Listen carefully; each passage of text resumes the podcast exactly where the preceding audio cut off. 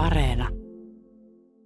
Siellä opettajat jakavat innostusta ja hyviä käytänteitä toisten maiden opettajille. Meitä oli 34 maasta ja 400, ehkä jopa 500 opettajaa koolla siellä tsekeissä. Ja emme juurikaan poistuneet tästä rakennuksesta viikonlopun aika. Ja siihen teemaan tavallaan sopi myös, että meillä oli työpaja pakohuone, missä erilaisia peilitehtäviä tekemällä, joita oltiin nykyisen ykkösluokan kanssa täällä suunniteltu, niin sitä sitten ohjattiin tuolle opettajille, jotta se käytänne olisi niin kuin siirrettävissä toisiin kouluihin eri puolille Eurooppaa. Eli lapset voivat näyttää osaamisensa selviytymällä erilaisista heijastumiseen, peilaamiseen liittyvistä tehtävistä. Kun puhutaan niin eskari-ikäisistä niin, ja tieteestä, niin minkä tyyppistä se tiede kaiken kaikkiaan pystyy tonikäisillä olemaan?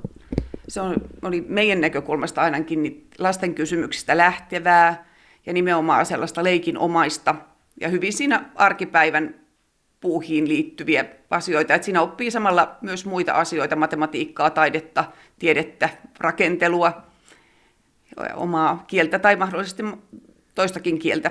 Et myökin niin tuossa omassa projektissa niin käytettiin hiukan jo varhennettua englantiakin, kun juteltiin sinne Tanskaan silloin, kun tuota projektia tehtiin. No kerro siitä teidän tosiaan peiliprojektista vähän tarkemmin ja anna vähän esimerkkejä jostain yksityiskohdista. Meidän joka eskarivuosi alkaa sillä, että kerätään kysymyksiä ja silloin kun nykyinen ykkösluokka aloitti eskari, niin saatiin eniten kysymyksiä peileistä.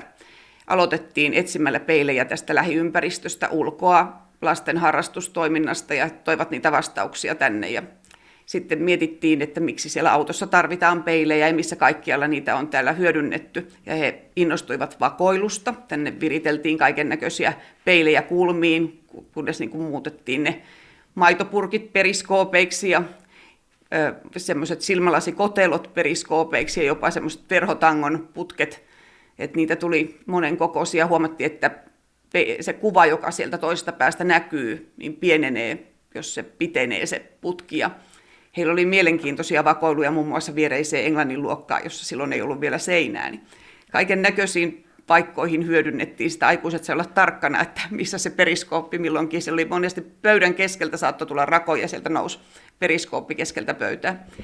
Kirsi Rehunen, sulla on jo pitkä kokemus, useamman vuoden kokemus nimenomaan tällaisesta lasten ilmiöpohjaisesta oppimisesta eskariikäisten kanssa, niin, tota, niin miltä se taso nyt näyttää tuolla Euroopassa ja muualla maailmassa? Siis innostuneisuutta on, mutta sitä itse havainnoin nimenomaan sitä, että kuinka paljon se lasten ääni siinä kuuluu, saavatko lapset oikeasti ideoida, onko siellä heidän ajattelu vai opettajan ajattelu, niin kyllä meitä viehätti siellä erityisesti esimerkiksi Englannin, Ison-Britannian projekti, jossa oli onnistuttu lasten suosikkikirjat yhdistämään tiedekasvatukseen. Siellä kirjojen sankarit saivat lapsilta apua vaikka jonkun vivun käytöstä jonkun faaraon pyramidista pelastautumisesta. Se oli huikean hieno. Espanjalaiset olivat etsineet hedelmää Mariaa, mikä on kaikkein terveellisin, joka pystyy sellainen supervoimin puolustautumaan tauteja vastaan. Ja, ja työskennelleet lähiyliopistojen kanssa. Ja meillä ainakin niin kuin täällä tuo Luma Saima on ollut huikea yhteistyökumppani. Ja samanlaisia semmoisia yhteistyötahoja on muuallakin Euroopassa, että, mm. että siellä niin kuin lapset tutkii jotain ja sitten siellä lähetetään tiedekysymys sinne lähiyliopistolle, että voiko se olla näin, että myös saatiin tällainen tulos, että sitä tarkastellaan siellä tarkemmin. Ainakin sitä innostusta tuolla oli ihan valtavasti. Prahassa mukana oli myös Taipalsaaren kirkonkylän koulun rehtori Nina Pakarinen. Miten te täällä kirkonkylän koululla tuotte, tuette tätä esikoulutoimintaa? No, esimiehen tehtävänä tietenkin on taata riittävät resurssit siihen, että tämmöinen tutkiva ilmiöpohjainen toiminta on mahdollista.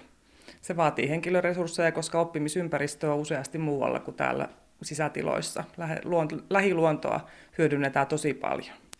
Ja tota, se olikin yksi asia, mikä tässä, minä olin itse siellä siis vain vieraspaikalla, mutta sitten päädyin osaksi Suomen delegaatiota sairastapausten vuoksi ja pääsin aivan sinne niin kuin sinne salitiloihin tutustumaan näihin projekteihin tarkemmin. Ja se, mitä siellä ihmeteltiin, niin oli tämä Suomen luonto.